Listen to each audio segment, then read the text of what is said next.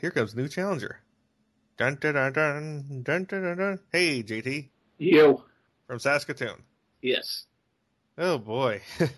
I can talk without pain. It's a miracle. Oh, did you hear? Did you hear the couple of good ones we slipped on? Slipped by Blanchard. On uh, the New Frontier. Well, I think we slipped some there too, but uh, oh, the upcoming ones we, we got a couple of good ones. Really, okay. Really good ones, yeah. No, I. If there was something on the Superman Doomsday, I probably missed them too, man. So. Uh.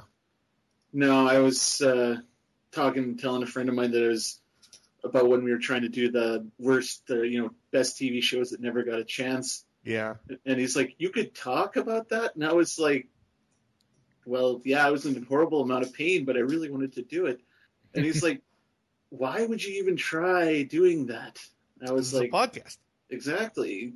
Got to keep going, man. But yeah, Power no, through. It's just, yeah, I tried that. But my powering through uh, after I hook, hung up that night was uh, throw a handful of ice cubes into a plastic bag and drive with one hand holding, like my right hand holding the ice against my jaw. Don't tell me where your left hand is, damn it. It was on the wheel of the car as I yeah. went to the drugstore. Oh.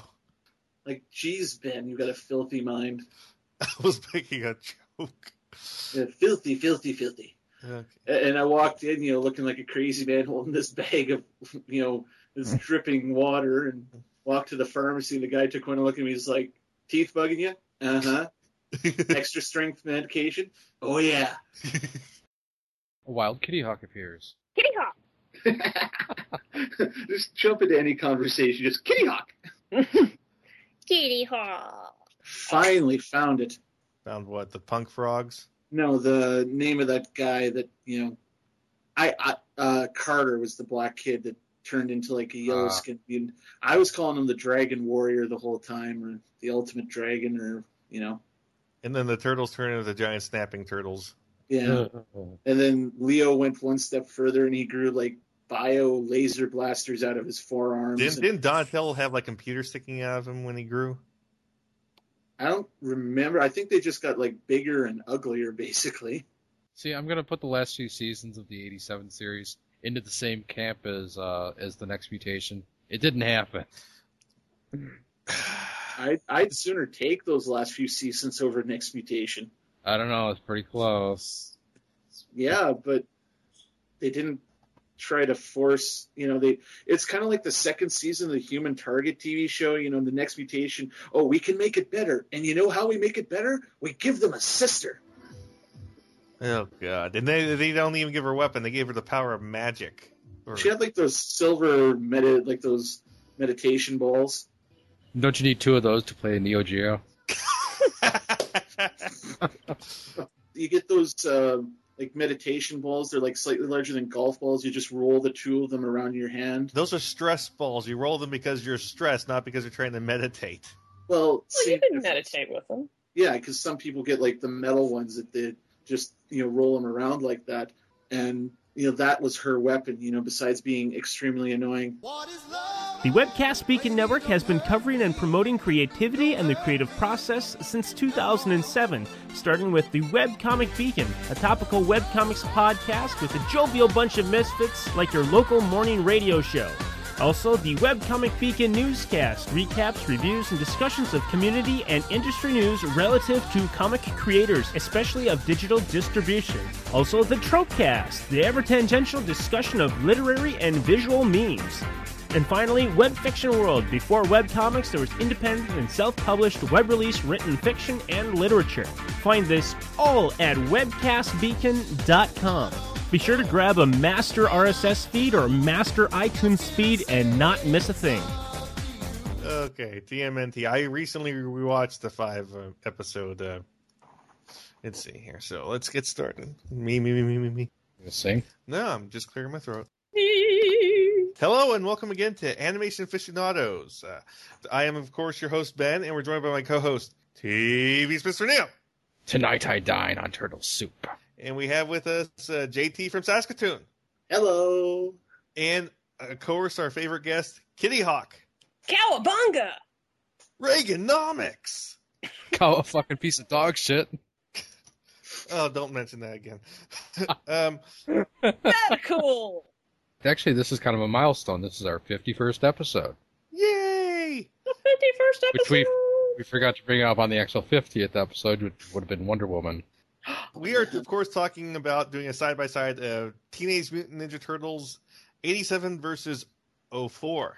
And this is a very special episode. I even went back and rewatched the five-episode miniseries that started the eighty-seven series. And let's go back you mean to... the only five episodes. There weren't any more. Yes. Uh, yeah. Let's let's go back to the actual comic itself, just for some history.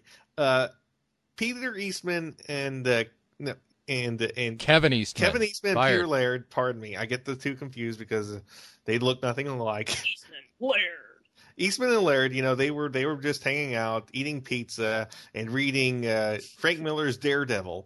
And they're like, "Hey, we could do this too. So we need some mutants, and we need ninjas, and we have to make them teenagers so it'd be like X-Men, uh, Turtles. Yeah, that'd work." And yes, that's pretty much how it happened.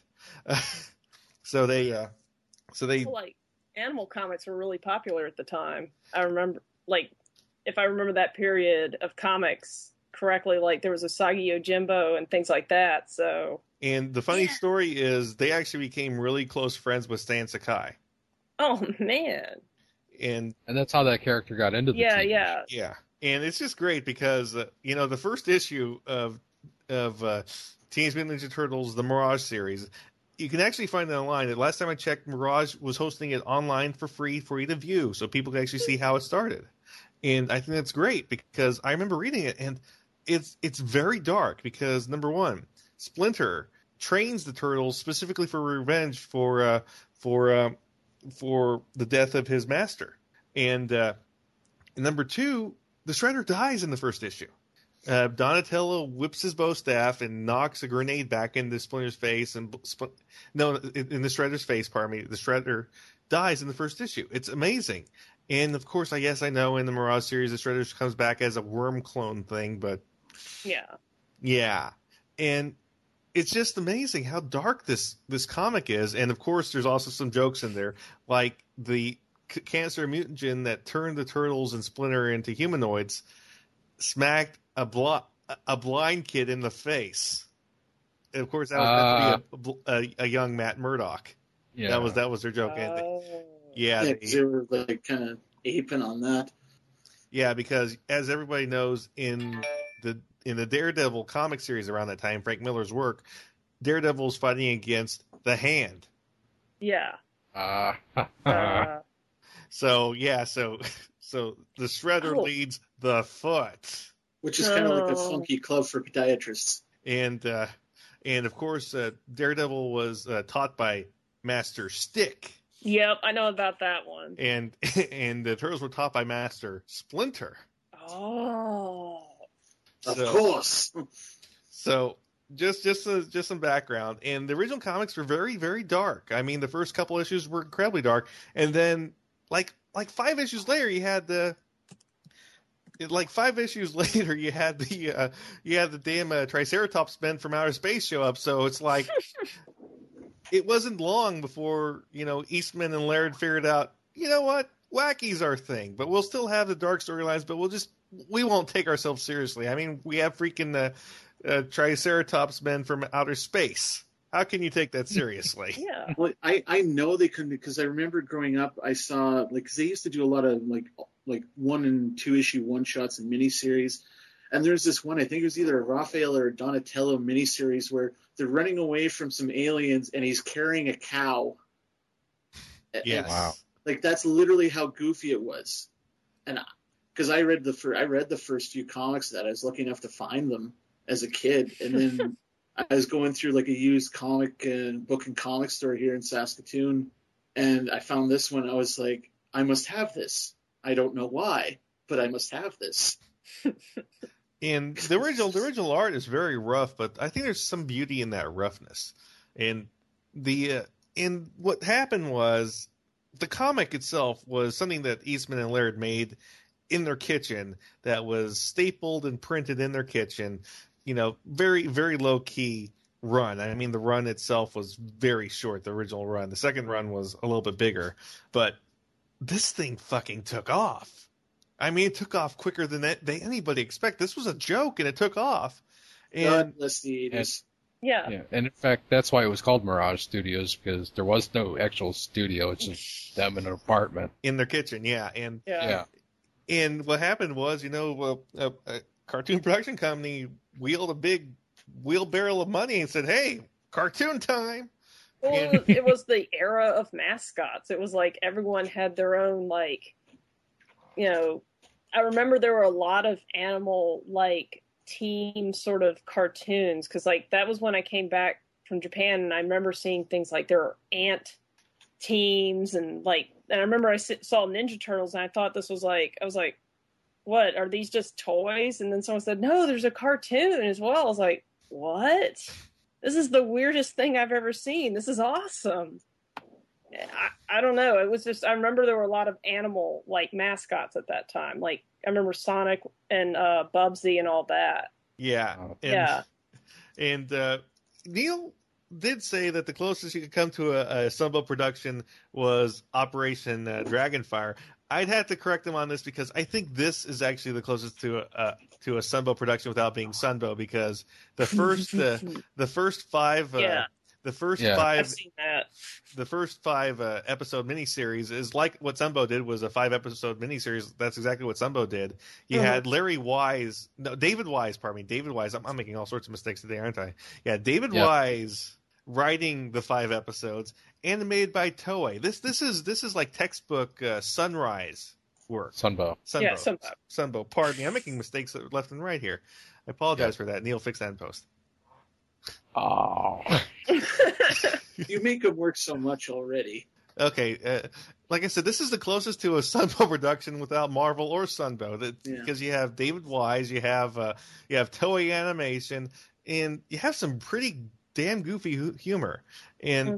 the one thing that always surprised me when people watch Turtles Forever, I said the Turtles were the original eighty-seven Turtles were not that goofy. I rewatched. Oh, yes, they were. No, it was pretty goofy. I rewatched the first episode. Let me let me put it this way: the first episode, the first twenty-two minutes of the five-parter, there are eight pizza jokes. Yep, I counted. There are eight pizza jokes. There was four sushi jokes. There were six trench coat jokes and six jokes of April not being able to tell which turtle was which turtle. So yeah, I'm gonna say no. The the, the original series was pretty damn goofy. No, it was really goofy. I mean. I remember, it was intentionally goofy. Yeah, it was for kids. It was it was David Wise. Yeah, and what did he do? He did kids shows. I remember it was. I remember people would tell me, "Oh, the re- real Turtles was a lot darker," and I'm like, "Okay." Well, this was the real Turtles yeah. for a lot of us. I mean. Yeah, for a lot of people, it was. I mean, well, but I remember reading about like, oh, and I remember I lived in nowhere, so I couldn't get a hold of the the comics.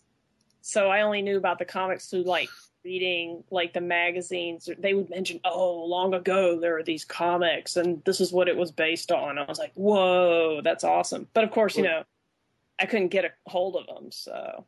Well, yeah, no, I mean, for me, the like, I did get the comics eventually, but my first introduction to the Turtles was, like, and this is probably, like, a year or so after they really hit with the cartoon, and that's, like, still hadn't heard of them, because mm-hmm. I lived out in the middle of nowhere. Yeah. On a farm growing up, and I picked up, I think it was just like uh it was either an Archie comic or a Spider-Man comic, and then that's the one thing I miss from comics, how they have like, you know, pages of ads where you got like Mile oh, High yeah. comics, you can oil, order all this stuff, and they had this page where the it, it was basically a black and white shot of the Turtles on top and trying to sell like Ninja Turtle pins and like the books for like a role-playing game, and yeah, just, I remember that game. Yeah, I, I just remember looking at this image as like, okay, they're turtles and they're they're ninjas, which is was my thought. Is like, I'm down.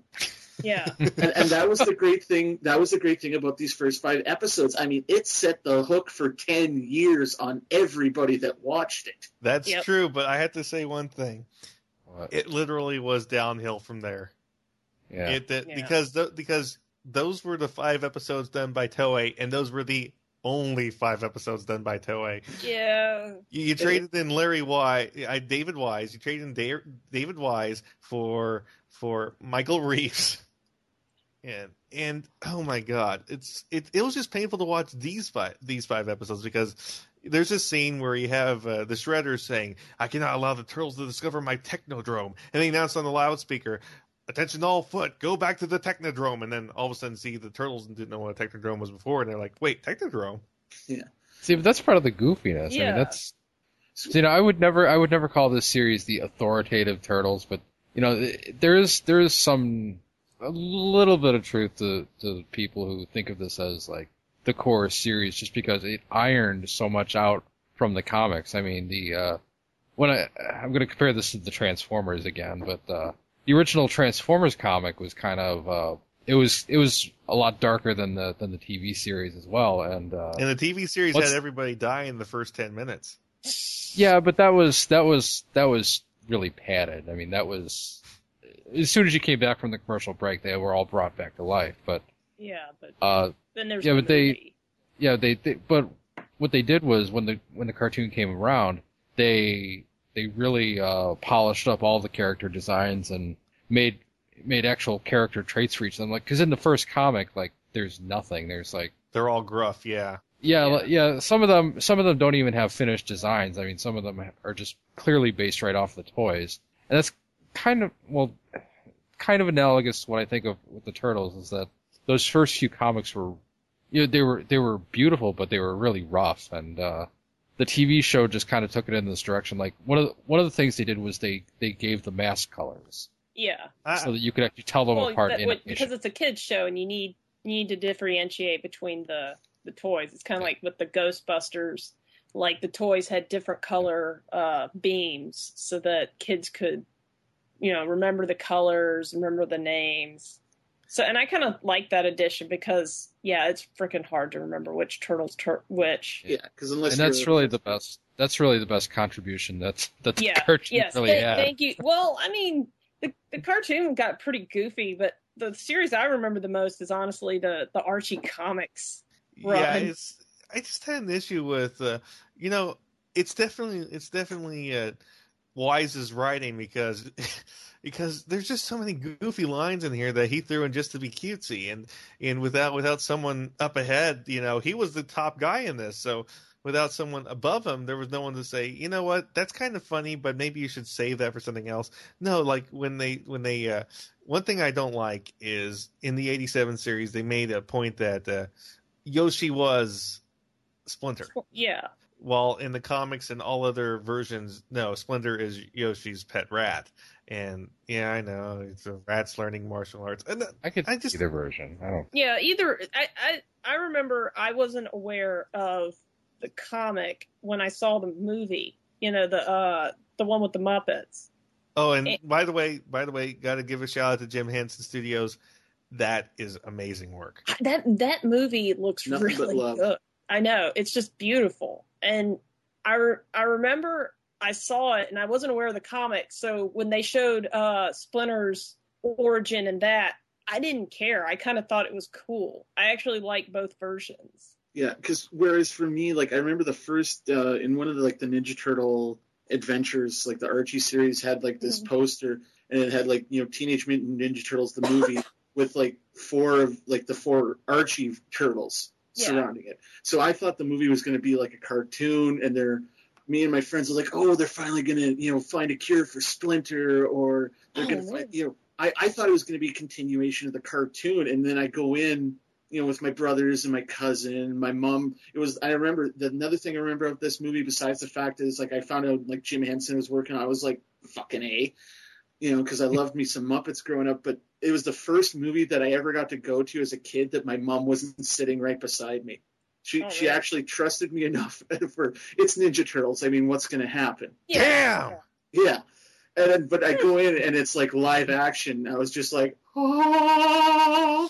Well, but to get but... back to Splinter for a second, the one thing that confused me, because, you know, even as a kid, I try to follow logic in my shows, you know, suspension, disbelief and whatnot.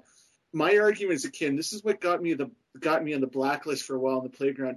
I was like, if mutagen works by you turn into the last animal you touched, why is Splinter not a turtle? Yeah, because yeah. they explicitly say the animal you last touch. He last touched the turtles. Yeah, it's it. Maybe he had rat fur on him. Maybe well, yeah, maybe. It, Five minutes later, you're hanging from a tree by your uh, by your underwear. Yeah. Also, shut up. It's just a show. You really should just relax. And I was like ten. And personally, yeah. per- personally, it's a. The thing that I think we're sort of walking around in it, so I'm going to address it directly, is it's the people who act like eighty-seven is the purest original form of the franchise, and they get upset that there's any deviation from the eighty-seven, when in actuality, like, the movie is more of a movie based off of the comics than off the cartoon. I don't, I've never heard any, like, anyone, like, oh, I have. diss the show, except for maybe, like, the... the live action, or maybe, like, you know, some people who prefer the older stuff don't particularly like the two thousand three show, or yeah, that's what I mean. The, I mean, people people who, who people who only know the eighty-seven and bash anything that deviates no, from the eighty-seven. I've seen that all the time. Oh well, I, I don't know anyone who, like, they may say, like, I prefer that, but I've never seen anyone, like, bash. It's just mostly like, oh well, that's just not for me. No, but I guess I it's just. No, I've, I've I've seen that. I've seen I've seen people who have. Well, no, said, I, I I don't doubt it. I mean, anyone can get, like, you know, fervor about, like, this is the purest Final Fantasy, Final Fantasy six, or something like that, which it is. But um, well, it, for instance, for instance, I have seen someone who I won't name go into a five-minute tangent about how April in the live-action movie isn't wearing a, a tight yellow jumpsuit. Uh, okay, okay. Now that I, I, I have to say that was that was a mistake. They should have had her in the yellow jumpsuit. She should always be in the yellow jumpsuit, and I should barely be able to see some cleavage. Barely, because yeah. This is P G. Yeah, because the one thing you got to remember, they did have a yellow raincoat. I mean, they did at least yeah, try. They yeah, they did do that, and that was. But I, and that was one of my favorite gags from, like, the end of season one into season two of the oh three Ninja Turtles. Oh, I love that where, where she where she poses as, and then and then Donatello says, "April, are you a T V reporter?" And she says, "Yeah, in another life, maybe." Yeah, no, that that was great, and I like how, you know, they get her in the tight suit, and she's getting a little va va voom going on, and I remember, like, you know. This is, like, years and years ago. It was like I was in high school talking with some friends, and they're like, "Yeah, you probably had funny feelings about April O'Neil," and I was like, "You didn't." Well, one thing I have to correct you about, guys, though, is one thing. In the eighty-seven series, there was never a cleavage line. Never. That's true. She had yeah. she had that just she had that shelf. thing down. She had that thing zipped down quite a bit, and there was just. Nothing. There was just, just all it was just all flesh tone. There was never a cleavage line. It's you can check yourself. I, I guarantee it. I guarantee there was never a cleavage line. Our memories fill it in for us. And but I one thing I had to tell you though is the oh three series did have a cleavage line when she was wearing that suit. Yes. Oh yeah. But you know, if you want to see the movie actress wearing wearing that suit, all you have to do is find an arcade version of uh of, of the first arcade game. The, on the side of the cabinet is a picture of that actress wearing that costume. Neil, you always are able to find, like, movie actresses wearing wearing video game and and uh, cartoon accurate uh, imagery all the time. It's like you, you have a nose for it. It's like, oh uh, yeah, if you if you go to Street Fighter, uh, the movie, Kylie Minogue. Kylie Minogue. Oh, speaking of video games, oh, another note about Splinter. Uh, back on the first N E S game, oh, the one God. that nobody can fucking beat, uh, if you actually do beat that game, by destroying the Technodrome, somehow you cure Splinter's mutation. Oh, yeah, because I've seen a speedrun of I've seen a speedrun of that game, and I remember that. Yeah, because I've never no no mortal can beat that game. I yeah, it's like. T- Sorry. It's tied with Battletoads as, like, the, the biggest asshole game of all time. Well, I mean, Battletoads, you Konami. Can, you know, I borrowed that game from a friend of mine in, like, grade school, and I played it for five minutes, and I turned around and looked at my dad. It's like, can we go back into town so I can return? Yeah. You know? Yeah. It's like, that, fuck that game. That, that was the first. Okay, so my brother got that game, and that is the first game he had never he could not beat. That was like. Of all the games we'd gotten up to that point, he got that game and he just couldn't beat it. And he was just so frustrated because he was like, I can't beat this. No one can beat this. And I remember he just, he never played it again after, like, he tried for, like, two weeks, and then he just gave up. He was like... I, actually, there there is uh, one person that can beat that game. Yeah. Mister Beau Bridges. Oh, God. God. No. Hey, you blame Neil for that one. He brought it up in the episode he did on my show. So uh. I was in The Wizard, and Beau Bridges was actually beating the game. I mean, come on. Oh, well, man, I know why I thought April had cleavage. On the uh, art for the uh, for the toy she did. Yeah, it, but in the cartoon, I promise you, there was never no, cleavage. No, no, no, not in the not in the show, but it was on the toys. That's why I thought she did. And I gotta say something else about the first five episodes. April is really, really whiny. Yeah. I mean, every five minutes, it's, it's oh no, what do I do now? And then, and then, and then, you know, it's like she gets it easy out like six times in the first episode, but then she keeps on saying, no, I have to keep going because of the story. And then she walks five feet, and then all of a sudden, oh no, what do I do now? And and one of the turtles had to save her dumbass. It's it's it's, it's oh my god. Yeah, but that's that's typical eighties. I mean, every every show's like that. Chick gets in trouble, dudes have to save her.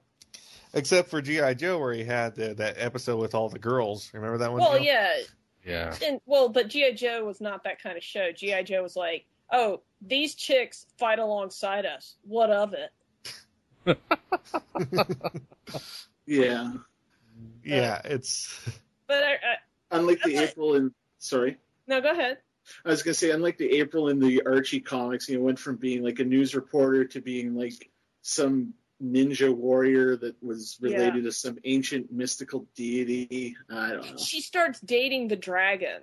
Oh god! Yeah, the, the, the, the yeah, Japanese the... fireman that turns into like the yeah, Godzilla-sized dragon. Oh god, what was his name? Oh yeah, Chi Sui or something like that. And um, yeah. and he was like the dragon warrior, or some something like yeah. that. And oh man, that that that whole. I just remember I got that. I was getting that comic series. I remember just reading it going, what? What? Because even the, compared to the, even the T V show, the Archie comic series is just like, even from the get-go, just goes into weird territory. Because oh, like yeah. there's the, there was the Wrestling Federation. Oh, like, with uh, Cuddly the Cowlick? Yes! Yes! Which was one of my favorite co- characters from the comics. Now, I don't know, did you ever read the Archie comics, Ben? Uh, I actually never read the Archie comics. I read the Mirage comics and the okay. Image comics and yeah. uh, some I D W comics, but never okay. the Archies. Oh, it, the very like within the I think it's like the first year or so of the comic. At one point, the they they fight Leatherhead, who's this like by this like thug from Bayou the guy. Yeah, yeah. So he steals like this crystal ball from like Mary Bones, who's like this you know swamp or something like that. Yeah. Turnstone or something, and she uses it to turn him. I'll turn you into a leatherhead, and you know it's the leatherhead. You know, red hat, fur vest, blue jeans, and I remember at one point because I read these not too long ago. He, they're fighting over like it looks like like a traffic bridge that's underneath New York City, and Leatherhead flips out and he falls into like the bottomless pit that's under New York City, and then not too long after that. The turtles are kidnapped by Cuddly the Cowlick, which is a flying, talking, interdimensional travel accessible cowhead. Yep. That licks them up, like spits them back out on Stump World, where uh, there are these two, basically think Vince McMahon to the comic extreme. It's a living tree trunk who they're wrestling promoters. Yep. And they end up getting like these funky wrestling costumes, like. Leo gets this faux samurai thing. Mikey's got like a Japanese, you know, luchador costume. Uh, oh god! Ra- Raphael gets a suit which is basically the black symbiote. Yep, like, exactly. Gets, you know, and they got to fight uh, Ace Duck, or no, no, wait. They fight Crying Hound, who's a four-armed bulldog alien. Yeah. Well, Leatherhead's in the other ring after having been rescued by Dudley, and he has to fight Ace Duck, who's like this prima donna wrestler who. You know, it is to laugh to think you could hurt me, you know, just like this ultimate douchebag wrestler. I want some of these drugs. This was, oh, oh, oh, and then after they were done with all this, they ended up in the Amazon and oh, they, yeah. meet, they meet the Jaguar god, Jaguar. Yeah. Like, and, and, then, and then the thing was before or after that, they're in the Caribbean, they meet Dreadmon. Yeah, yeah, yeah. He's oh, man. super fast werewolf. And then they, the mutanimals is what they ended up like grouping oh, okay. all the an, the animals they find on their journey. Yeah, because they had like Man Ray or Ray Fillet. Y- yeah. Who was uh, the Turtles. And this is one of the great things about the comics, like the Archie comics, because for the longest time they used like this kind of faux animated style to make it seem more like the comics. And they go to an aquarium in the, you know, fedoras and trench coats. And they're, like, checking out this giant manta ray that's in a tank. And then there's this guy there who's, like, kind of intense, but he's a good dude. And he's like, well, we're locking up for night. Get the hell out. And he's going, he's uh, trying to track the source of, like, toxic dumping on the New York coast. And he finds this yep. drain pipe. And for some reason, he's, like, he's reaching down to pick up. It's, it's mutagen. Like, the shredder is, like, basically excess chemical runoff. You know, it's pouring out this pipe, and he's reaching down to grab some in his hands. He's like, I wish I would have brought gloves. And then this giant backwash comes out, and the, the mutagen goes to work, and he turns to Ray Fillet. And who else was on that team? Because there was Jaguar, Dreadmon, Ray Fillet, Mondo yeah. Gecko was on there. Let's see here. Wasn't Ray Fillet in one, in uh, one of the Turtle Fighters games? Yeah, uh, he was in like one of their like one of the Street Fighter games they did. Yeah. Because I was going to say, some of these are sounding familiar. Yeah. But uh, back to the cartoon, it's uh, one, one thing that's funny to me is uh, there's an episode in season two, because everywhere I've ever seen, they consider the five-episode miniseries season one. There's an episode in season two where they have the punk frogs, where, you know, uh, Shredder decides he wants to create his own uh, uh reptile amphibian team, so he creates the uh, punk frogs and names them after uh, you know Attila the Frog and uh, Genghis Frog and and Napoleon Bonafrog. Yeah, it, it, you can tell this is a Michael Reaves episode already. It's like double entendre. And uh, you have basically. This is around the time that other T M N T clones were starting to show up in comics and other media. Not quite in cartoons yet, but yeah. I mean, there were several comics like uh, like Punk Rat, Rock, Punk Rats from something something was another one. Oh yeah, and uh, Miniature Adolescent Kung Fu Kangaroos. Yes. Oh my God. So uh, so so. Some people could almost try to give Michael Reaves credit by saying this is like a meta commentary, but if you watch the episode, you won't give Michael Reaves that credit. Yeah, because it's just not that clever. And then, firstly, I think it's too early because uh, First, the really bad ones didn't come until much later, like Street Sharks. Oh, God, Street Sharks. T-Rex. And uh, Biker Mice from Mars. There were SWAT cats. Oh. Do not touch my Biker Mice from Mars, Ben. Uh, do not touch that one. The, the Cowboys of Moo, uh, the Cowboys of Moo Mesa? I will give you the Cowboys oh. of Moo Mesa. You do not touch the Biker Mice. Extreme Dinosaurs? Oh, yeah. I remember Bucky O'Hare came after. Bucky yeah, O'Hare. Yeah, Bucky O'Hare came out after Ninja you, Turtles. You can't really touch Bucky O'Hare. That, that no, actually... no, no. I'm not dissing it. I'm just saying I remember it came out after Ninja Turtles. And I remember I at the time. I think that was a coincidence. Yeah. Jackson. Yo, Neil brought it up this no, time. We're not going down that road, Neil. Come on. I want to go through one, that one show with you guys without that being brought up. Or Uncle Ben. Owen. Or Uncle Owen, sorry. Un- Uncle Ben, Uncle Ben... either makes rice or gets killed in the first issue. Oh. But uh, back to uh, back to back to the actual episodes. Yeah, I remember that. It was just so strange. And another thing to watch for when you watch the series going forward is the very first episode. I, I think is some of the best animation in the whole series because you have Toei Animation at its best. I mean. Oh yeah. This isn't this isn't their A team, but this is their B team trying really hard. And one thing I actually liked in the first episode that you don't see, and even the second episode still done by Toei, is in the first episode the turtles have beaks. Yeah, they did. It's yeah, very subtle, right. but I I liked it. I liked it. And then the second one. Yeah, they had that line down the down the down their face, and that slowly went away as the as five part. Actually, episode. second well, one it's gone. Second one it's gone yeah. completely. Yeah, because really? They were, yeah. yeah, because they. The animators probably thought, oh, well, these are turtles. They obviously look like Kappa. So, yeah. the and, uh, as, I forgot as, about that. And as, yeah. we, as we know uh, from watching River Monsters, Kappa are actually salamanders. Well, but they draw them like little turtles, so I can see why they would have put the line there. And that, I, I forgot about that. And there's also some pretty wonky animation even for Toei. Like uh, when when they bring when they bring April to the lair. And by the way, just a funny note for me is uh, David Wise. I know you're trying to be cutesy, but the the, the topping combinations you have the turtles eat are fucking gross. They're supposed to be gross. Yeah, though. yeah that's, that's it's funny. Uh, not for me. And uh, number two is, what does Splinter feed April when she wakes up? Sushi. About... Oh yeah. And but where are they in again? A sewer, of course. Mm. Would you mm. eat? Would you eat raw fish in a sewer? Anybody? Well, that's a joke. Ha ha ha. It, that, that that gives me the squickies. That's. Uh... I, I'm pretty sure uh, Master Splinter was, you know, wise enough in his experience to know that he's living in a goddamn sewer and therefore should never eat anything off the floor. Yeah, he's, but he, but he you know, if he prepared it, if he cooking. if he prepared it, would you eat something that was touched by a rat? Well, he's. Human. I, I I'd probably give him the benefit of the doubt, considering I'm talking to a four and a half foot tall talking rat. Well, no. Also, also, you got to put in the con- you got to put in the context of this is nineteen eighty-seven America, and like sushi was still exotic and still considered pretty much gross. So, yes. yeah, you have to you have to think about like most Americans would have been like, what? Raw fish? Yeah.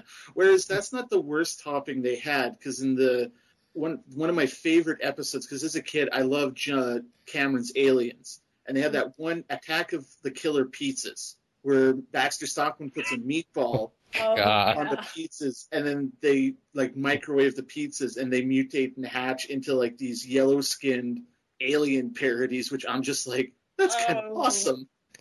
And, yeah, it, it blatantly H R. Giger ripoffs. Yeah, oh, yeah. No, yeah. H R. Giger is. I don't know if you ever watched an interview with the guy. The guy is legitimately. creepy, oh. but that works for him. That works for him because he so creates. How could it? He he created the aliens, like the xenomorphs. Yeah. How could the guy not be fucked in the head? But the, that's the thing. You sort of underestimate, even with knowing that, until you watch an interview with him, and then it's like it, it can give you nightmares just listening to him talk. No, I've seen I've seen an interview with him. I I know of what I speak. In the so, you know, that is the episode that I was thinking of when I think of. Uh, how goofy this this uh, particular series was, just because you have pizza monsters. Oh, th- that's nothing. There was a toy. I remember a toy that was like a tank that shot pizzas. I had that. And they had an episode where they explained it, where, where it was basically Donatello was trying to make a pizza oven that didn't work right, and then they had to commission it as a weapon. And yeah. Yeah. It's... Although, for me, the alien pizza was not the goofiest episode. And and it's one it's one of the ones that I remember fondly just because it was weird, was the one where uh, Michelangelo eats mutagen-laced chocolate chip cookies and turns into a human teenager. Oh, oh I yeah. remember that one. And then he he he, he had, you know, he had to, because he was tired of living in the sewers and he wanted to live up top, but he didn't realize that being a turtle is what made him so awesome, because then he absolutely sucked at everything. Reaganomics. Oh, damn. Oh. God. I'm sorry, that's still one of the best uh, gags Robot Chicken ever did. Yeah. But, but uh, it's, I just remember bits and pieces of other episodes because, uh, you know, Eastman and Laird let this cartoon get away with a lot of shit. Well, I mean, oh. they were they were like, oh my God, we are making money. Oh my God, we are making money. Yeah, I was going to say, they were much too busy counting their money. And yeah. uh, and as as you know, as you know, uh, As you know, uh, it's uh, was it Eastman? Yeah, I think it was Eastman that, that bought Heavy Metal Magazine, right? Yeah. With, with yeah. all that with all that instant money, he's like, I like Heavy Metal Magazine. I own Heavy Metal Magazine. It's uh, that's one way to do it. And and what I love was uh, there was only you know Eastman and Laird. There was one time in the old series that they stepped off their mountaintop to say no. They they were writing an episode where they were going to give Raphael a girlfriend, and uh, the intent was it was going to be a fem- it was going to be a woman who gets turned into a female turtle, and uh, oh Eastman and Laird stepped off the top of the mountain and uh, held the two stone tablets and threw it down at the at the David Wise and said, "There are no female turtles, damn it!" Except that they let that happen later on. Uh, they yeah. actually under could, worse circumstances. Control was wrestled away from them at that brief moment. Yeah. But uh, Venus de Milo is um, de, de Milo didn't happen. The mon- it did. Sorry, happened. Uh, la la la la la la. But one thing oh, speaking note- of happening, this happened. Oh God, is it is this the musical tour? No. Oh, but I remember watching that on video and going, "Oh my God, this!" Oh this- yes, oh, the, the, the O V A. Yeah. Oh my God. Which was actually the Super big- Mega Turtles. The Saint, like the Saint Turtles, yes. And like Takara was like, yeah, sure, okay, we'll we'll make some Ninja Turtle version of this.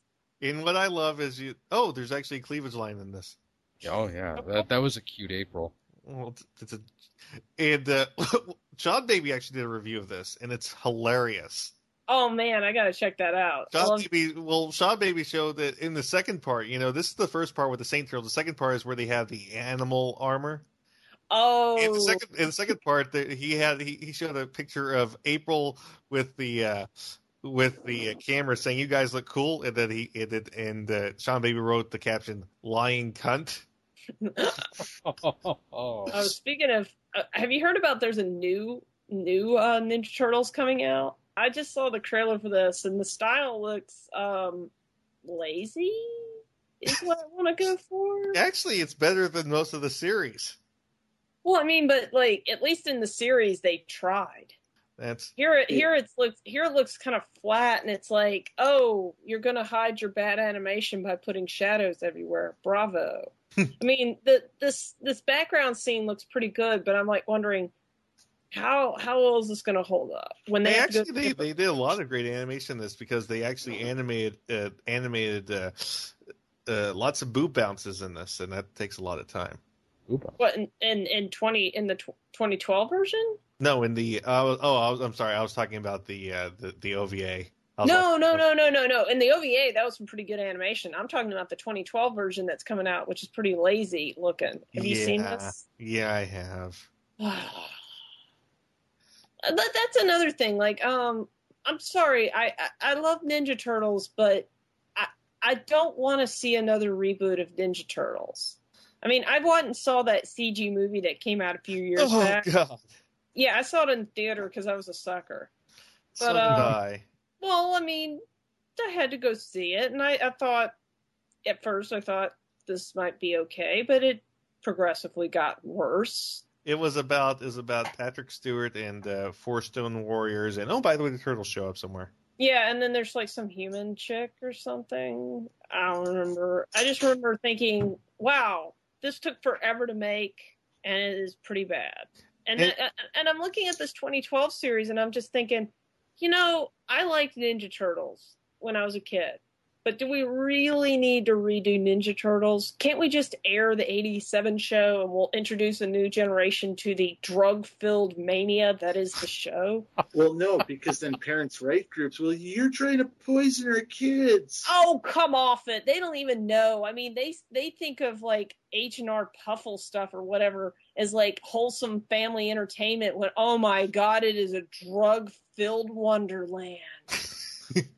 Interestingly enough, the eighty-seven series was kind of a response to uh, parents' groups because yeah. uh, you had G I. Joe and Transformers that were all blatantly war uh, cartoons, and you turn and then a couple years later you have the Ninja Turtles, which are you know cute animal characters, yeah. and they're still violent, but they kind of flew under the radar for at least a year. And then there were, and then until uh, until. You know, kids started whacking grandmother's knees with the uh, with the nunchucks, and then they had to upgrade Michelangelo to the ninja rope. Yeah. Oh, yeah. I remember that. It, it was, was a rope. It, that's all it was. It was it, he had a rope with like a turtle grapple hook at the end of one end of the rope, and it was oh god, it, it hurts but just saying it.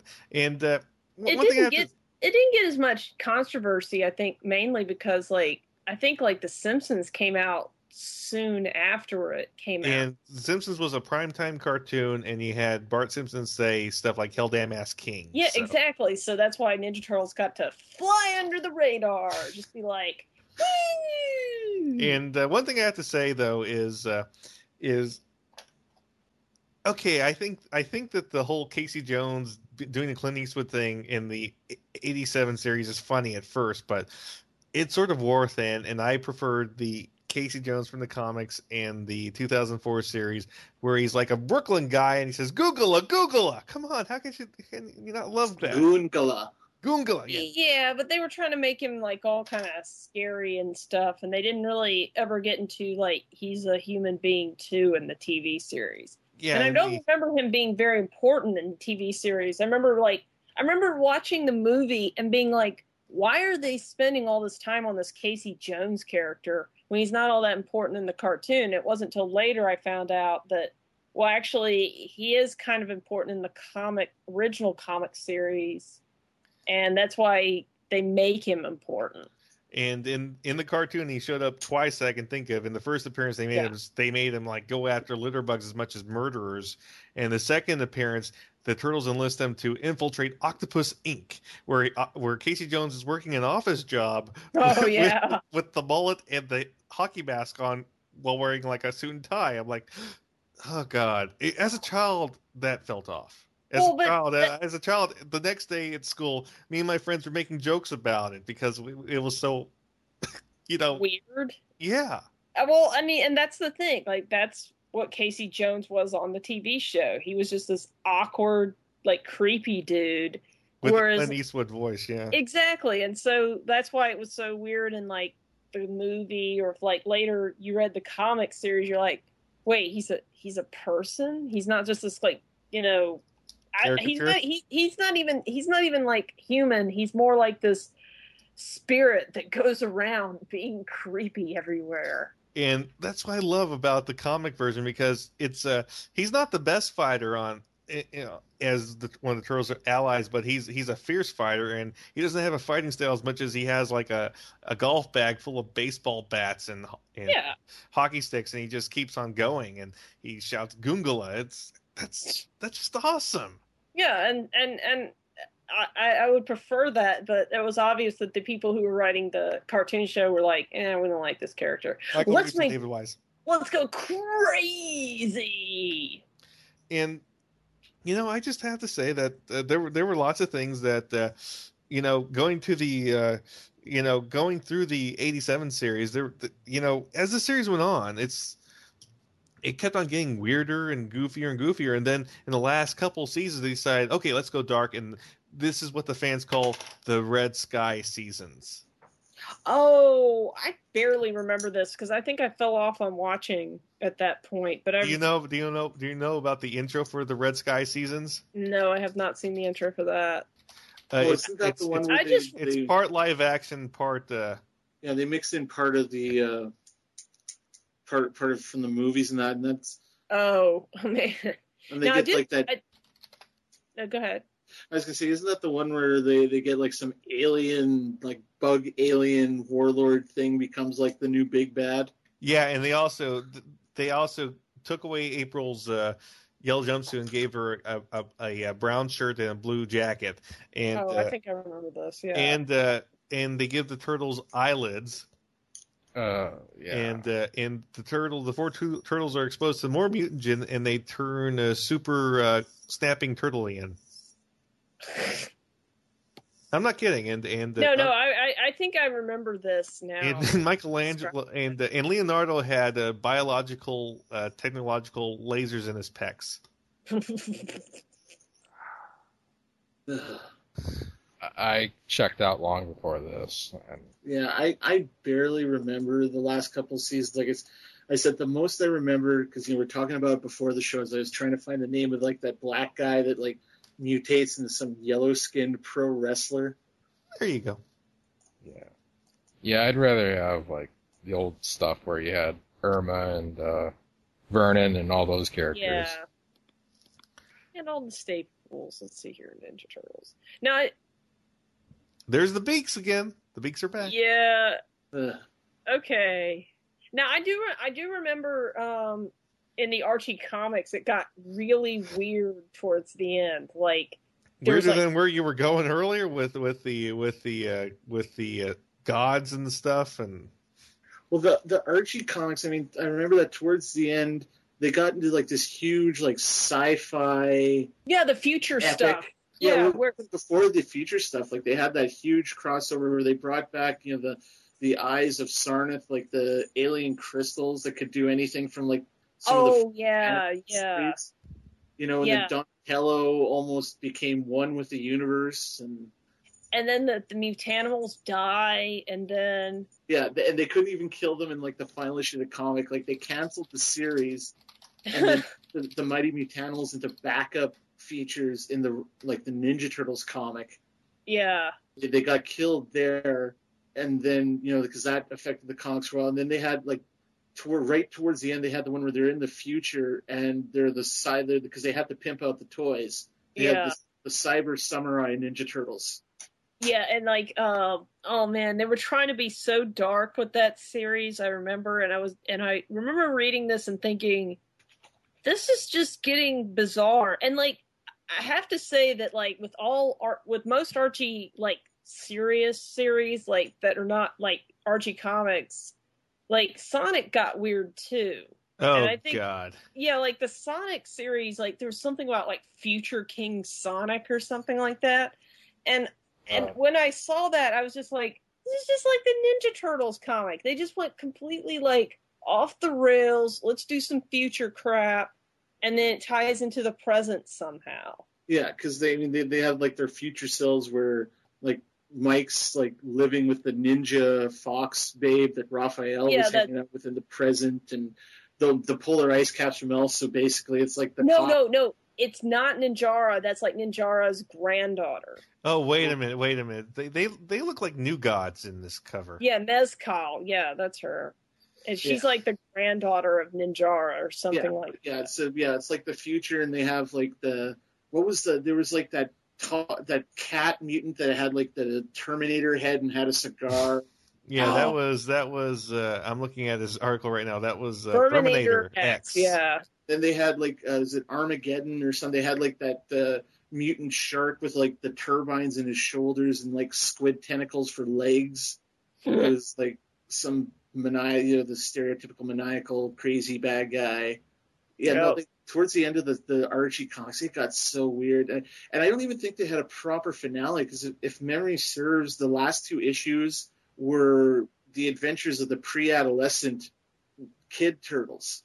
Oh, yeah, God. And then it got canceled, but because like I think by that point, like this was around like nineteen ninety-six or something like that, was when yes. they finally axed it or something. Yeah, basically. Yeah, because I remember it was like the series had been way over by the time the Archie series finally ended. And I remember I would constantly, I would, con- like, not con- but I would keep going back to that series just to see what the hell was going on lately. And I'd pick it up and it'd be like, okay. Yeah, like here's like, it was basically the last two issues. Here's like the cover from the first one. They did the, yeah. you know, li- li- basically Little Ninja Turtles. It was. It was Archie, yeah. so why not? So, yeah, yeah no. little the Archies, yeah. Okay, I don't even remember this. I don't even remember seeing this with the little little I, turtles. I had I had all almost the whole run of this series when I was a kid. So it's time for intermission, boys and girls. Soundwave, jam that transmission. Rumble frenzy, ravage, rabbit, eject, operation interference. No, there will be no Operation Interference. I am T F G one Mike, and you should be listening to my very first podcast, the T F G one Podcast. twenty-four episodes covering the entire U S run of the nineteen eighty-four Transformers cartoon. I also have a few supplemental episodes and an interview with Stan Bush. I bring in guest hosts who will be full-time co-hosts in Steve Megatron and fan of the show, now co-host Pecan Court Michael. So check out the T F G one Podcast. You can find it on iTunes and the web at w w w dot geekcast radio dot com. Transform and roll out! Do you like retro shows? Did you grow up in either the eighties or the nineties? Then tune into Telecast, geekcast radio dot com's newest podcast. Join us here on the Telecast as we revisit some of your favorite shows, such as Clarissa Explains It All, Salute Your Shorts, Saved by the Bell, and much, much more, only on geekcast radio dot com. You know, I, I think we have to start touching on uh, touching on the...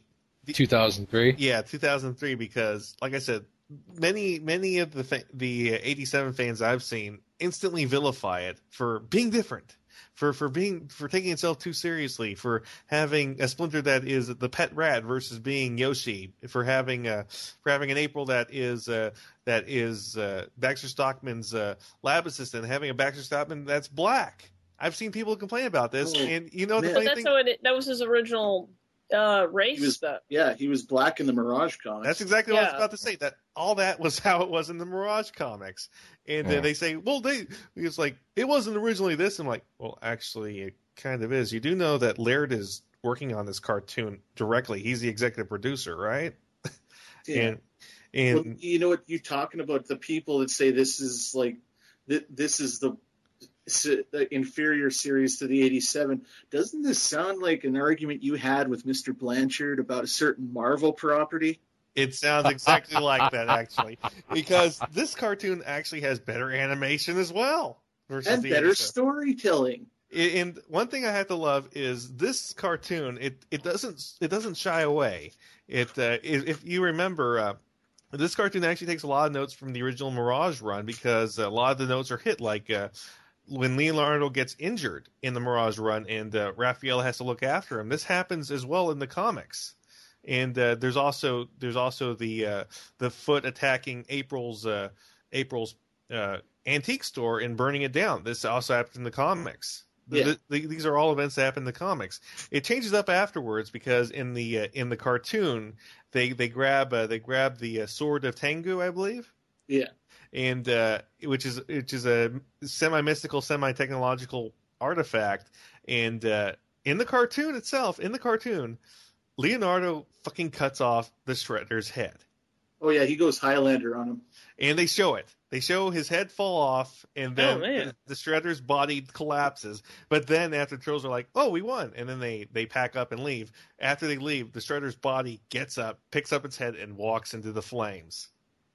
Wow. Because yeah. because a little-known fact is, uh, if you don't watch the cartoon, these are spoilers. And But this you still have to watch it, even with these spoilers. In the original in the original comics, there was a race of aliens called the Utroms, which were like brains that sat in the cavities of robotic bodies. Oh, yeah, yeah. And uh, and Krang was in the eighty-seven series, is definitely based off of a Neutron. But the thing is this, yeah. in the two thousand series cartoon, the Shredder is actually a Neutron criminal named Krell.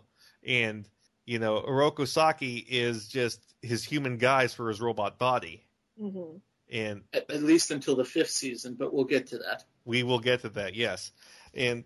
that's what I love, and and you have you have uh, you know you have you, the Shredder's daughter, that you know Karai. That's a great character. I, I love that character of Karai, because she's she's torn between honor and her absolute almost ludicrous devotion to uh, to Krell. And wasn't she wasn't she in an earlier adaptation? She was in the comics. Sort? Yeah, I was gonna say, because I remember her being in a, one of the N E S video games. Yeah. Yeah, and yeah, uh, so I knew she, I knew that she had already existed because of that. And you know, so it, you just also had one specifically incredibly dark for especially a Saturday morning cartoon was every time Baxter Stockman failed. This is this wasn't like the original, uh, not even original. This wasn't like the eighty-seven Shredder where the Shredder rewards failure with yelling. Yeah, no, no. When when Baxter Stockman fucked up. Uh, The the two thousand three Shredder took a part out of Baxter Stockman. Yeah, he went Yakuza on him, because I mean, what did he lose? He lost an eye, he lost a hand, he lost the ability, he lost his legs, and he basically ended up like a head on a spider bot. And oh then, like, wasn't, there, and then wasn't he, there actually a wasn't there actually a band episode uh, centered around Baxter Stockman? Uh, there was no the, the band episode you're thinking is based off of the Garbage Man. Uh, Didn't have something to do with like conjoined twins or something. Yes, like that? Well, the Garbage Man's con- is the conjoined twin of Hun. Mm. Oh Jesus! Yeah, and like I said, it's uh, what I loved was just that that uh, you know it got really dark, because you see more and more of Baxter Stockman. You know, every time he shows up, just another part of him missing.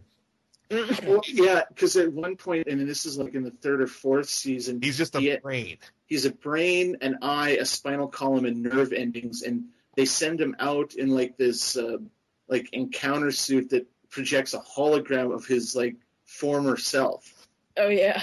And then he ends up in, like, a Hulkbot body where the the big decanter that his brain is floating in, you know, they plug it into, like, this cyber body. You sort know, of, sort where, of like Kane from uh, from RoboCop two.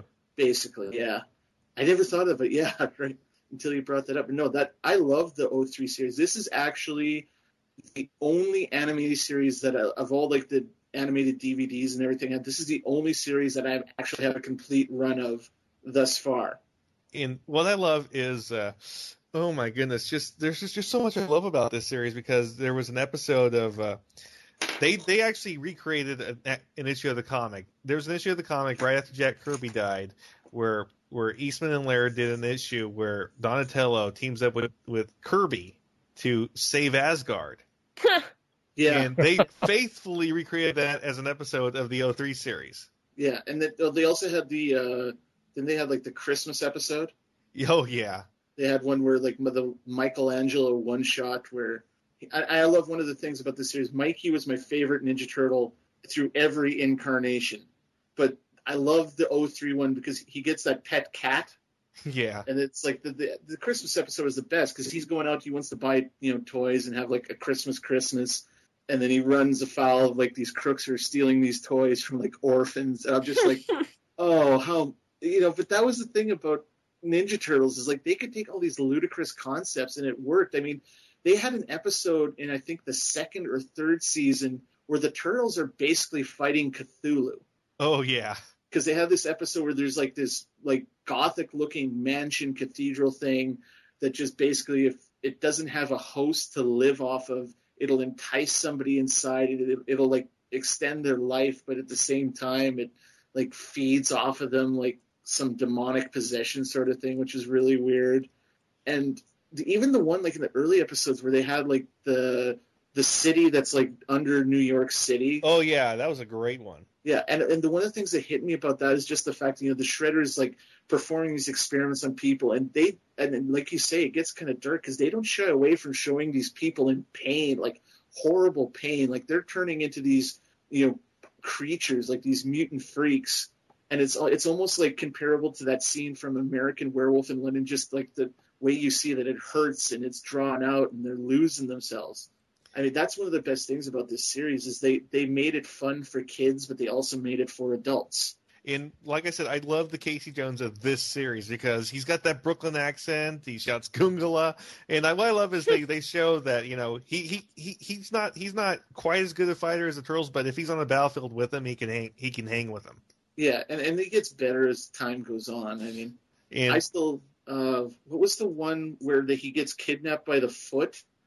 And uh, the Turtles have to go rescue him with that girl that Casey knows. Oh, yeah. Oh, yeah. I can't remember the episode. I know the one I'm talking about. It's like Casey, and Mikey's like, Casey, brung you a present. He pulls out a bat, and Casey cries. Like, you see him tear up, and I was just like, that's my boy. And what I love was, uh, you know what? I have to just say it. It's uh, the vehicles in the eighty-seven series are goofy as fuck. Oh yeah. I mean, they have the logo plastered on the front. You have the you have the turtle grimace on the front of the fucking van. But in the in the uh, in the oh three series, it's it, it the vehicles are cool again and not they don't have the brand splash on the side. Yeah, it's like like literally you see that you see the battle shell. I, even the, the the name was like better than Party Wagon, although I'd still like the Party Wagon. Oh yeah, the Party. Yeah, the Party wagon. Wagon's uh, rocking, don't come a knocking. Exactly. But no, like the battle shell, just like that first episode, because you see the battle shell for the first time in the episode that introduces Casey Jones. I just love the setup. Like they could find like this awesome, like prefabricated, like living space, and they've got a secret elevator up to their abandoned warehouse. It's like, how Batman can you get? What I love was what I love is basically what happens was they they uh, they foiled a robbery of the Purple Dragons, which is like an offshoot of the Foot. That's yeah. basically just a gang, and they foiled it of, of an armed car robbery, and they and they take the armed car armed car with them. Yeah, armored car, and they're like, mm. and Donatello's like, hmm, I can do something with this. Yeah, and that's that's what I love is they, you know, it's a, uh, you know, I just love this series so much because it's just it just gets more and it gets better and better. And what and I love is on everything. And what I love is uh, what happened was as the series was going on, it was getting popular, but then the studio decided to meddle and they said, uh, "We want you to do an ep- we want you to do a season in the future." And uh, Laird said, "Hey, wait a minute! I'm rich. I'll make my own season." So, yeah. so while so while the uh, the studio while the network was making uh, Flash Forward, Laird was making the Ninja Tribunal season. Yeah, and then the, the studio still says that Flash Forward is season five when it's not. Yeah, it's. Uh, uh, I know people hold it against the series, but you know, if Laird went out of the way to spend his own money to make a season, I listen to Laird. It's kind of like, you know, I don't know exactly what you said. No, the, the Ninja Tribunal season. That's what I loved about, because you know, you go back to Oroku Saki and how the. how they get rid of the Utrom Shredder is like he they had they're invaded by the Triceratons. Oh yeah. And then they have like basically all of season four is the Utrom Shredder scouring the planet, stealing, you know, under the guise of reclamating the like helping the world get back into it after this invasion, but he's really stealing all this tech and building into like this gnarly looking spaceship that is under his goddamn mansion in the middle of New York City. What I love is you have uh What I love is just how, you know, the Turtles got rid of him, you know. and and after that, the season after that, they changed the intro where, where Michelangelo's dancing around the Shredder's helmet. We we shredded Shredder? Yeah. No. See, that, that I, I loved how that how they, they subtly changed that. Because, I mean, during the uh, during the course of the oh three thing, I mean, they had, you know, you know, Beware the Shredder. And then they had, you know, Mikey do that. We shredded Shredder. Then they changed it back when they got Karai, who's like the new Shredder yeah. for a while. Yeah, and then Karai, they go back. The, the the female Shredder. Yeah, you know the one one that you watching uh, the series, you know, Leo was into her. Yeah, they, but, they, uh, they have that whole thing where they hold the whole samurai honor thing that is apparently a turn on for Leonardo because he's just like keeps giving her another chance. He's like, if I help her out this time, she'll kiss me.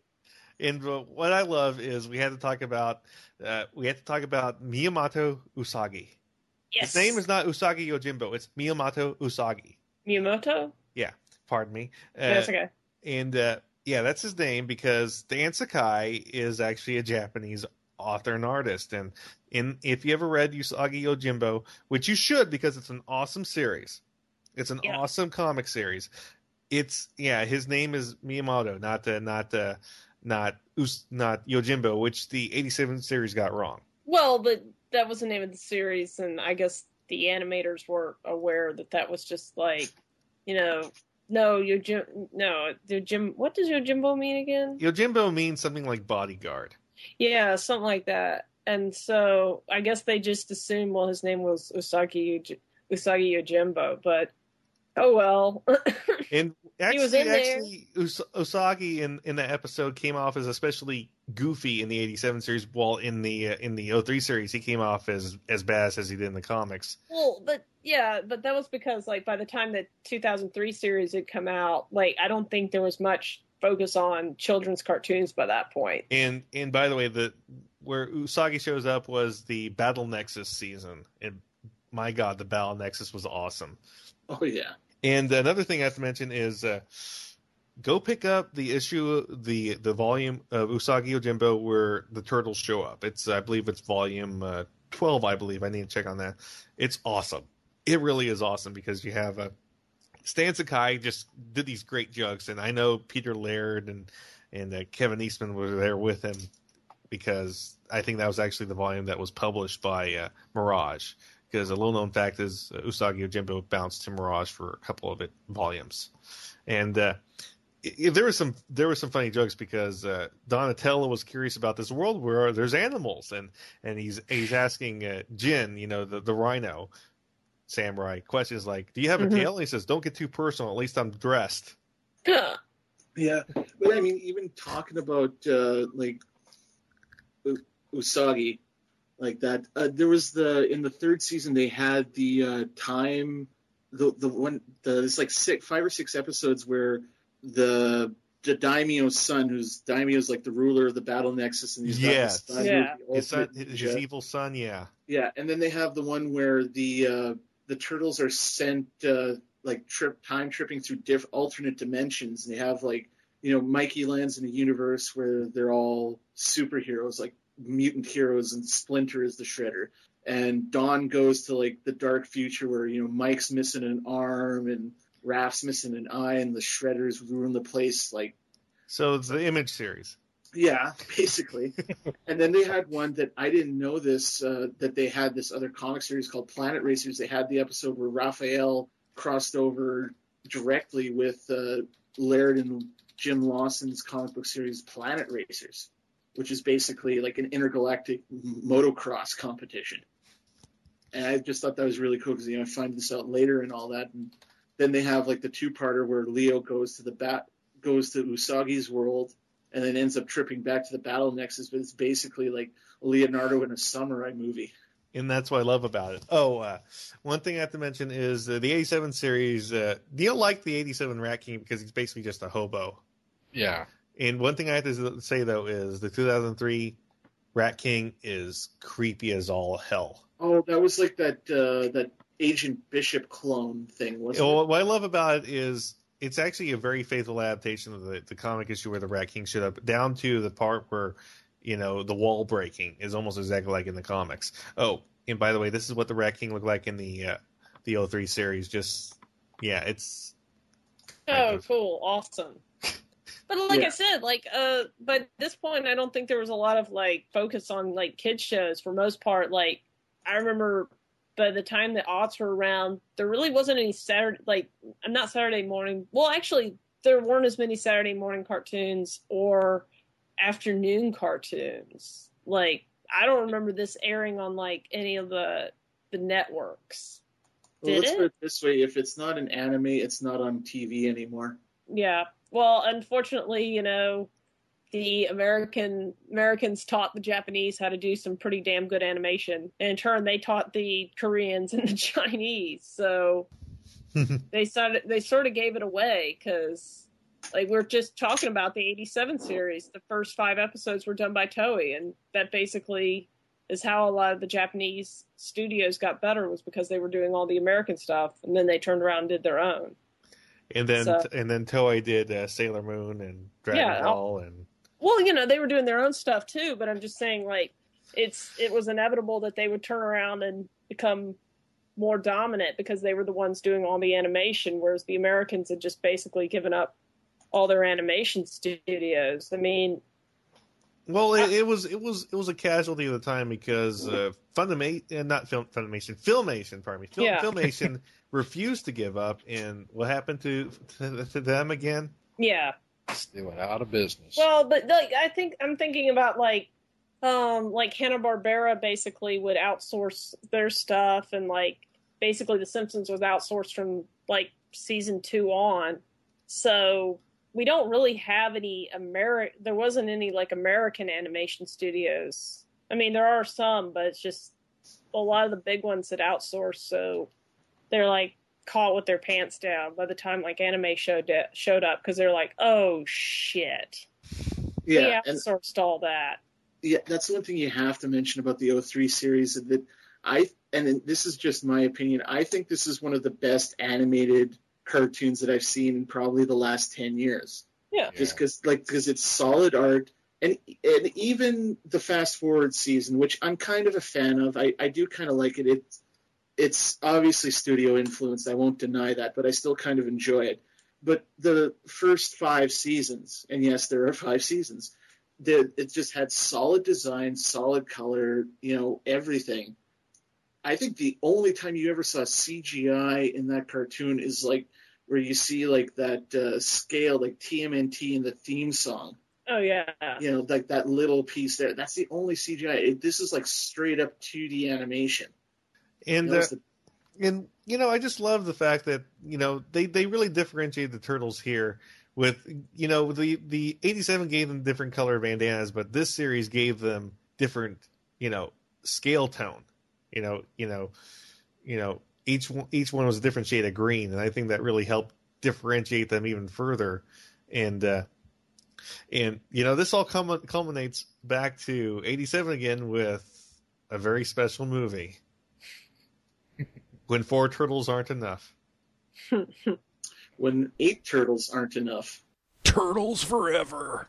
But uh, as that one sitcom says, eight is enough. But uh, uh, the, the uh, no, we're talking about Turtles Forever, which I got to admit, there was, the way I read it at least, there was a lot of eighty-seven backlash on Turtles Forever. Like, you know, the eighty-seven Turtles were not that goofy. And I, I, th- I think it was perfectly captured where they fought a giant banana. Was that a giant banana?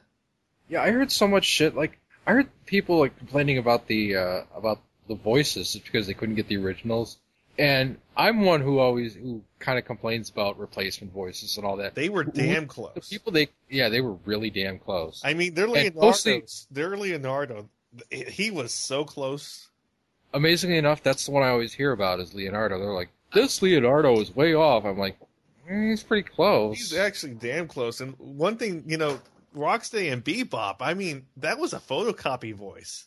Yeah, if if you had told me that those were the original voices, I would have. And, and, oh, I've met I've met Leonardo from the, the two thousand three series. Well, here here's listed uh, Michael Sinterklaas. Yeah, uh, I've met him before. Uh, and what I love was, you know, they had Krang. The Krang in Turtles Forever was damn close. He even did the, the little squawks exactly the same. Yeah, and yeah. I just I just love the plot of, of it because.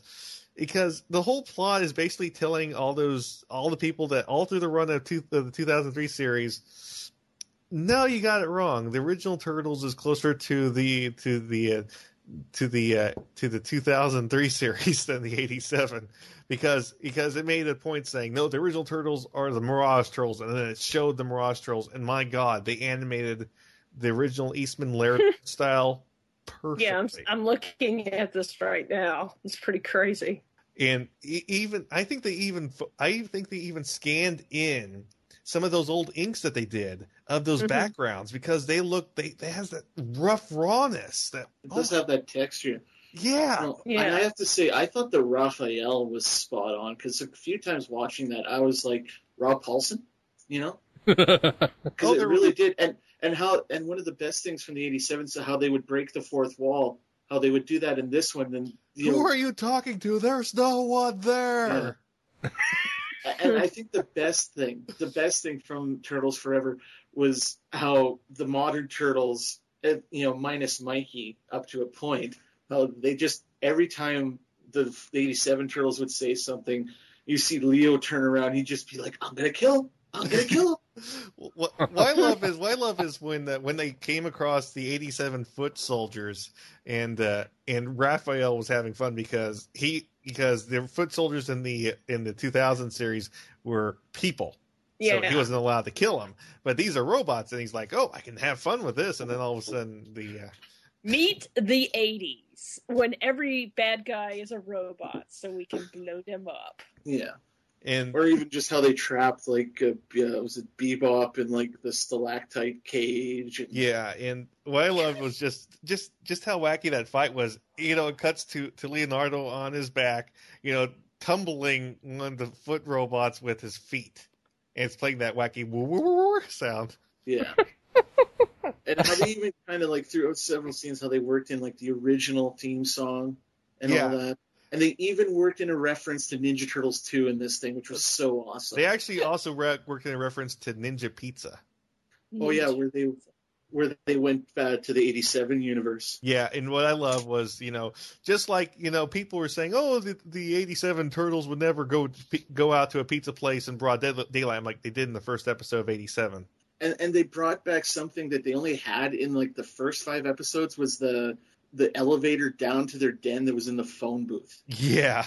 Oh yeah. I remember that. But no, like my, I love like the, cause I spoke Ninja Turtles too. They're like, where, you know, the eighty-seven Shredder is like, well, if there's Ninja Turtles in this universe, there must be a Shredder, you know? So he brings, you know, the, the Utrom Shredder back, who's like marooned on like this ice asteroid. What, what I loved is what I loved is they underestimated him because he was the size of Krang and pretty much shaped like Krang. And Krang even says he looks all right to me. And then when they revived him, just as an itty bitty brain thing, he was kicking their asses. Oh, he owned them. He owned them. And then he makes, you know, he makes like a new cyber body for himself, based off of based off of uh, Krang's technology. But yeah, unlike they, yours, mine works. Yeah, and then they brought back like because the for some reason, well, you know, Donnie was carrying like the ampules of mutagen, and then Utrom Shredder gets in. He starts making mutants, and he makes Toka and Rezar, and I was like, yes. What I love, what I love is uh, they actually show the the goddamn blimp and the. Uh, And the party wagon, and and Raph says, "What was the cloud car in the shop?" yeah. Yeah. And then and then Mikey's like, "Can't this thing go any faster?" Well, sure. Click. And he's like, and then he is, I, the favorite thing about Mikey in the oh three series is the girlish scream. Yeah. This is like they drop the balloon and they're in free fall, and there's like the other Mike and Don, and they're just like do do do do do, and Mike's like, I'm pissing myself, I'm pissing myself. And what I just love is, you know, the just how ridiculous that uh, the part the, the party wagon looked, you know, just flying through the portal. And what I also love was, you know, the whole the whole Don thing was like eighties cartoon technology logic of of of you know the two thousand three Don looks at their, their so-called portal generator and says, that's just a flashlight with some metal bits on it. In the eighty-seven, the, in the eighty-seven Don's like, oh, you're not using your imagination. Give me that hammer. He's like, it's a wrench. Imagination. And then, yeah, just like whack, whack, whack. Yeah. Like I said, I really love that, the how just uh, how, how it just sort of went in that direction where yeah, and then then you get uh, like when once they get to the Mirage, like they have that scene where the Shredder is like, there are turtles in this universe, and he he goes in, turns like the dimensional portal into like a universe scanner, and he comes out and he's like, turtles, so many turtles. What I love was the wall of turtles. They had everything. Yeah. They had the Saint Turtles. They had they had uh, they had uh, that limited issue realistic turtles. They had uh, oh my movies. God, they they had the live action turtles, movie turtles, but they didn't have the Next Mutation. The Saban turtles. Yes, that was the only they one they didn't. The Next Mutation, I think, was in there. No, it wasn't. You sure? Explicitly left out. Okay. They even had, uh, going back to, like, that time travel episodes where Mike goes to the alternate universe, they have, like, the hero, like, the mutant turtles there. Yeah, they did. From, from the oh three series. They even have, like, a shot of, like, the little Ninja Turtles from, like, the eighty-seven, co- or from the Archie comic series. Yeah, they did. And, like I said, what I loved was just, uh, you know, I just loved how that Shredder, the goofy camp Shredder, was totally unprepared for a real badass Shredder. Yeah. It's like, you give me back my chair. That's an order. Exactly. Yeah. I just love the fact they brought back Krang. You know, the Utrom Shredder goes, you know, Godzilla in the eighty in the Mirage universe, and then you're not the only one that has a molecular amplification unit. Unlike yours, mine works. Yeah. And what I love was how the, uh, you know, it was a joke based off of the original Mirage Shredder dying in the first issue, but how they just took out the Mirage Shredder in that in Turtles Forever by just throwing yeah. trash oh, yeah. at him. Yeah, and then he just whoa! They did the Wilhelm scream on him. Yeah, and then and and what I loved was just, you know, when the the Utrom Shredder got big, and this was my favorite shot was when the four the four Mirage Turtles jumped on his face. Oh yeah, that was awesome. Yeah, and and then and then and then they says, we found this weakness, and then and then Mirage. Uh, Raph says, yeah, turtles. Which is so, it was so ridiculous, but so badass. But I mean, uh, one of the have things... you brought up the, the narration from the Mirage Turtles? Oh yeah, where where uh, where Leo was narrating the fight. That was totally Frank Miller. Oh yeah, no, I love that was good. One thing they brought back from the eighty-seven series was like the goofy tech that Shredder has, like where like. Uh, Hun and the mutant army and the, the upgraded foot soldier robots, which the nose knows. Yeah, exactly. It's like that's a vacuum cleaner with it. You know what? I'm just going to go with it. Oh, what I love, what I love was uh, was the reason why the Utrom Shredder let Rocksteady and B-Back s- stick around was he they made him laugh. No, no. I'm guessing you haven't seen Turtles Forever. No, I haven't seen it yet. Um, oh, oh I'm, it's, I'm definitely it's gonna. I'm definitely gonna have to check this out. I'm actually looking at stuff about it right now. It's it's made with love. It's yeah, yeah. It's one of the greatest love letters of all time. It's. I, I, I, I have to see this now because like I'm I'm actually like I was actually watching some stuff from it and this looks pretty excellent. I'm definitely gonna have to check this out. Yeah, what I love is when they showed up in the eighty-seven universe and they're saying, well, first we need to do this, but first we have to rescue April. Even the background paintings look like the eighty-seven yeah. series. Yeah, I'm looking at that, yeah. The only way they could have gotten that more accurate is if they started like dropping frames to make it more like an A COM cartoon. And, and they end up on that same street from the first episode with like the Ninja Dry Cleaners, Ninja Pizza, Ninja Video. And they had someone walk by and yeah. Yeah, and then like I said, Mutant Banana and a mutant pile of grapes, apparently, if I recall correctly. It was actually a mutant bowling pin and bowling ball and mutant leprechauns.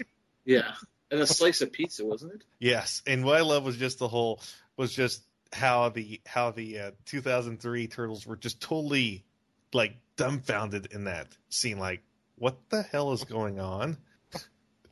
Yeah, it's just, but yeah, it's like the eighty-seven. I love the eighty-seven. I, I'll always have a, a warm place in my heart for it. But I, I, like I said, I think the oh three series is a superior product in pretty much all fronts, yeah. except the theme song. You don't like Teenage Mutant Ninja Turtles? It. No, it's it's too that see of all the things associated with the oh three series, that's the only thing that I think sounds like product. Okay, I I can take it there, but you know what? I'm gonna say it. The eighty-seven theme song is Devo. Oh yeah, there, there's no denying that, but it is still like that's like top five all-time favorite theme songs. I just that's have to true. say, you know. Because, I mean, it, it was fun, and it was catchy, and it was goofy, and it worked for the show. I mean, the show's... Yeah. Because even the the theme song was more badass than the show ever was after yeah. the five episodes. I yeah. have to I have to agree. I have to say the eighty-seven theme song is much better than the uh, two thousand three theme song. two thousand three uh, theme song, unfortunately, suffers from aughts disease, which is everything is extreme.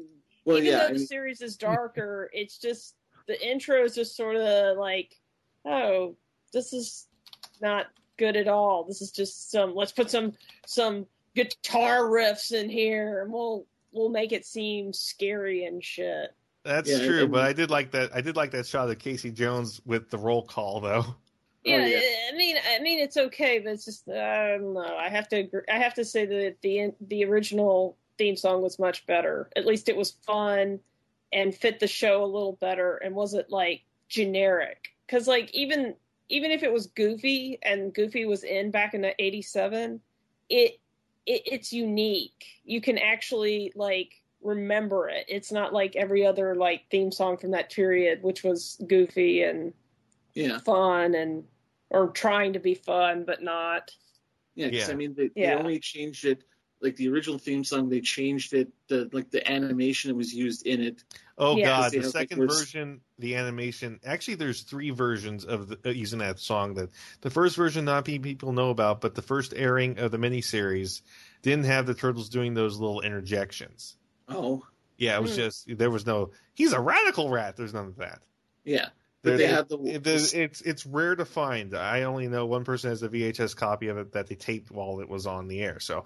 Yeah, so, but I mean, they had like the second version where it's, it's Splinter taught them to be ninja teens, and it's like you see all of them like sparring and working out and whatnot. It's horribly animated, I might add, because that yeah. that version of the intro is actually animated by animated by A COM. Yeah, and then they had the the remix one that and like for the last couple of years with the shots from the L- live from action the, movie. Yeah, the Red Sky yeah. scenes, and the, that yeah. one I was just that's that's I'm like Kitty Hawk. That's where I checked out. Yeah, but I have a problem with the second intro because you have scenes where they're fighting the Shredder and what they do. Yeah, Michelangelo like like uh, like uh, frog hopping over his back and uh, Raphael pulling his helmet over his head, and they're yeah. like they're like doing schoolyard taunts to the Shredder. It's like this is when where I start where I checked down. I wasn't taking the Shredder seriously because they weren't taking the Shredder seriously. No. I, I never took the Shredder seriously after those first five episodes, because he never got near that, like, tonight I die. And on t- he never got anywhere near the level of villainy that was inherent in Tonight I Dine on Turtle Soup ever again. No. I mean, he's wearing bladed, you know, samurai ninja armor. Why aren't you taking it to these guys? No, you're tr- you're turning around in, like, these mine cars that, like, you know, dig yourself down to the center of the earth and blah, blah, blah. And giggle rays. Yeah, giggle rays. And then, then he had, like, that funky communicator. And then basically after, like, the first season of the eighty-seven series, Shredder became Krang's bitch. Yeah, they just, like, well, they like... were actually just mostly hanging out. And, like, occasionally they go, oh, yeah, remember we were supposed to be getting some turtles for some reason? Yeah. It's a, well, like this is this is very odd because uh, because this is like another Sunbow production, like uh, where you have two, G I Joe. Yeah, you have two bad guys, and yeah, exactly. Yeah, and and he, he, the eighty-seven Wise... series, it was just fun. It was it wasn't going to take itself seriously or anything like that. Yeah, I David mean, Wise. I was going I was going to say David uh, Wise writes what he knows. Shredder was more incompetent than uh, Cobra Commander and. Uh, oh, Skeletor combined. Oh, oh my! At least you know. Co- at least Cobra Commander had some ideas to make money occasionally. Shredder was just mostly like, yeah. just sitting around, sitting around in the Technodrome in Dimension X, bitching. Yeah. yeah. And and I'd argue that Skeletor wasn't necessarily incompetent, as he wasn't a very good planner. Yeah. He was, he was, well, he was more like, you know, he had some bright ideas, had a plan, but he didn't you know, have any follow through. No, no follow through at all. But at least he has some loyal men who are willing to, you know, put up with his incompetence. You know, and Cobra Commander occasionally did make money. I mean, Cobra can't be cheap to run.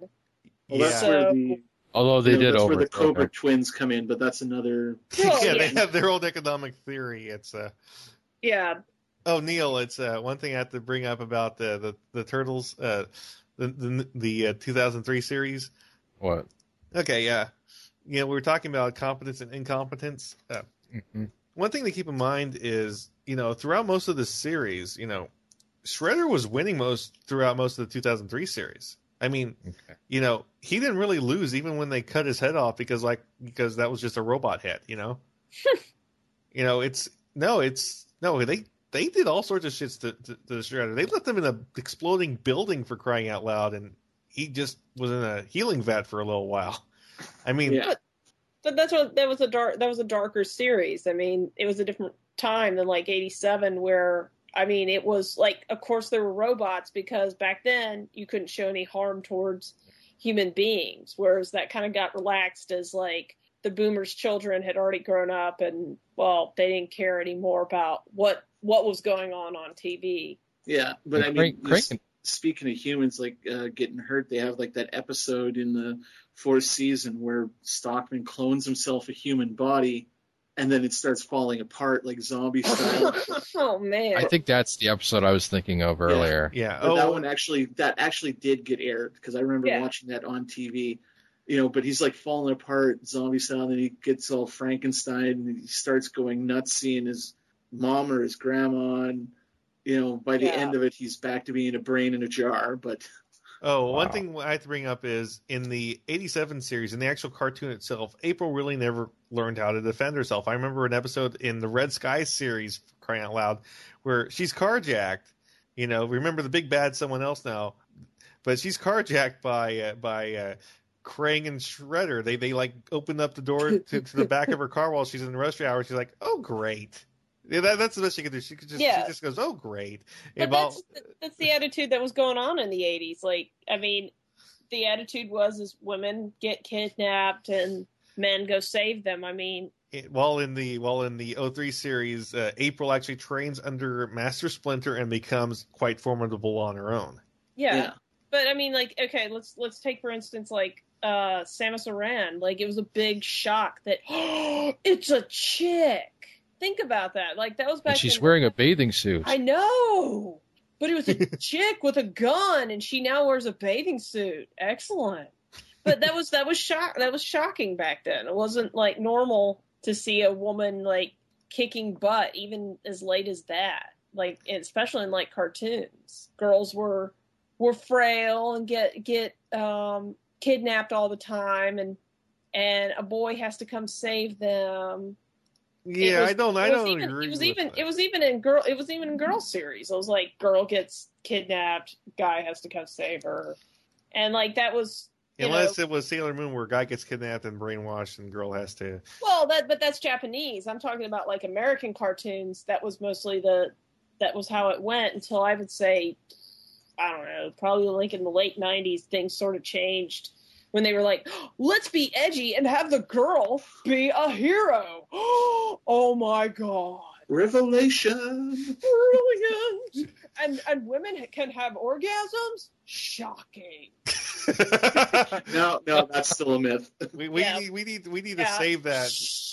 We need to save that, Neil, for, for future reference. Okay. We can yeah. use that. We can use that in so many ways, but uh, oh, but yeah, but, just, the, just... but it's true. It's true. I mean, like, and but but another thing about I'd say about the two thousand three series, why I think it's so edgy compared to the two thousand to the nineteen eighty-seven series, is they knew that a lot of the people who would watch it would have been people who grew up on the eighty-seven series, because like there are a lot of people who look back at the eighty-seven series and they wouldn't say it was very goofy. And I think that's why the like the two thousand three series is a little bit more adult, is because it's like trying to play on that whole, oh, you remember this is serious. Well, here it is serious. Well, like Enjoy. I said, one of the things I think is, you know, this is actually this is actually Laird doing a faithful, not yeah. exactly faithful, because in in the actual Mirage comics, the Shredder was just yeah. Well, you know, you had, cha- but, you had to change that. But like I said, I think this is this is him doing the series how he wants, and you know, and one thing I have to point out is after that he pretty much says he's done with Ninja Turtles and he moved on from it. I think he just wanted to get it out of his system and do it faithfully just mm-hmm. once, and and I think that that's a, that's a uh, I think that is a uh, that is definitely a benefit to Ninja Turtles fans in the future, because I'm just going to say it honestly. I think the, the one thing that holds up A seven in such a high acclaim is the nostalgia factor. Is, you know, if you show the two series, don't tell them about when either was made. Show them both. Show someone about eight years old that knows nothing of Ninja Turtles. Show mm-hmm. them both and say, okay, uh, which of these two do you like better? I think you're going to see the majority of people like the two thousand three series more. Oh, yeah. I would, I would definitely, based on what I know about the two thousand three series, I would definitely say they would go for the two thousand three series. I mean, the nineteen eighty-seven series is basically a series of its time. Like, the goofiness, the... Well, I mean, it, it really is, like, you can't... It's not a kind of show that would be made today. Well, it would be made, but I think not as goofy. And I think that was just because of, like, the time period. Because, like, I wouldn't... I, the reason I think I got hooked on Ninja Turtles was mostly because, like, the stories continued. But I had just come back from Japan where, like, I had watched Saint Seiya, and there was, there's literally, like, episodes upon episodes of where this chick is, like, bleeding all over the place. Freya, her name's Freya. She's, like, bleeding to atone for her sins. And I'm watching this as, like, a six-year-old kid. And Ooh, so... Bleeding to atone for her sins? Is she, like, a, a Christian? Oh, well, well, it's Norse. She's like a, she's like part of the Norse uh, saints. So okay. like she's like, you know, there's a lot there's a lot of that sacrifice shit in Norse mythology. So so like she's just lost the war against Saint Seiya and all those saints and stuff. And like so she's bleeding everywhere. On she's like holding this sword and there's blood flowing and, and like and all the dead people are coming back from you know from their graves. And I'm I'm like six and I'm watching this. So like. I saw hardcore, and then like I come back to Japan, come back to America, and everything's kind of goofy. But at least Ninja Turtles, as goofy as it was, had an ongoing story, which I think is another reason that people really like Ninja Turtles, was because it was like this builds on itself. It's not like every up, you know, every week we kind of visit these characters and they do something wacky, which was sort of the norm, except for like some stuff from like the early eighties. But, like, I remember that time period when I came back, most everything was, like, ep- you know, weekly episode with some characters, probably going to be based on a movie. And then there was Ninja Turtles, which was a continuing series, which was kind of cool and different. Right. And I was kind of jonesing for that. But I know that Americans weren't used to that because, like, I would say aside from like maybe Transformers, there really wasn't much of that. Like in some of the Marvel stuff, there was continuing story, but like not really. It was mostly like Monster of the Week sort of deals. But I think that's what most people remember the eighty-seven series is. They remember, oh my God, there's story in this. Is good, you know, and they don't even remember the goofiness. They just remember there was something going on. It wasn't like these turtles lived in a static world. Like Krang would lo- would like lose parts of his suit or something like that. Yeah. You know, so I think that's part of the reason they remember the eighty-seven series so fondly. And I think they don't want to give up, give the two thousand three series a chance just because it's like, it's different. And I've never seen it, but like, based on what y'all described it as, it sounds like I'm okay with that. That's fine. It's just, I'm probably, you know, I, I'm going to be honest. I probably won't watch it just because I'm like, well, uh, let's be honest. I, I've, I've seen Ninja Turtles. I'm kind of like, I want to move on to something new, which is why I'm kind of like with the twenty twelve series, like, why are you doing this? I mean, because they want money. I know they want money, but it's like, well, it's it's Eastman uh, and Laird no longer own it. It's it's it's in it's in Nickelodeon's hands. Yeah, and so I'm kind of like, eh, whatever. I'll make money. I mean, I'm amazed that like the My Little po- new My Little Pony. No, I don't like the T V series as much, but I'm amazed that like it came back with such force. Because I'm like looking at this new twenty twelve Ninja Turtles, and I'm like, this is not going to have any momentum whatsoever. Because yeah. they've already done it too many times, especially with that movie that came out a few years back. It was just disappointing. Yeah, I, I think I think the time for Ninja Turtles is definitely over. It needs yeah. to uh, it needs to rest for a while.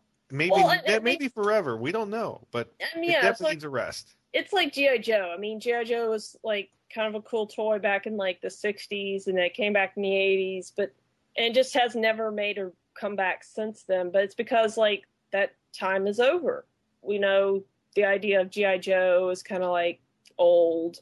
Ninja Turtles has been played out, and that's fine. And that, and I'm also also I, I just I wish that people would just stop remaking things unless you actually have something to like add. Like with your description of the two thousand three series, it's obvious that there was some stuff to add to it, but stop remaking things just to remake it. I'm I'm tired of that.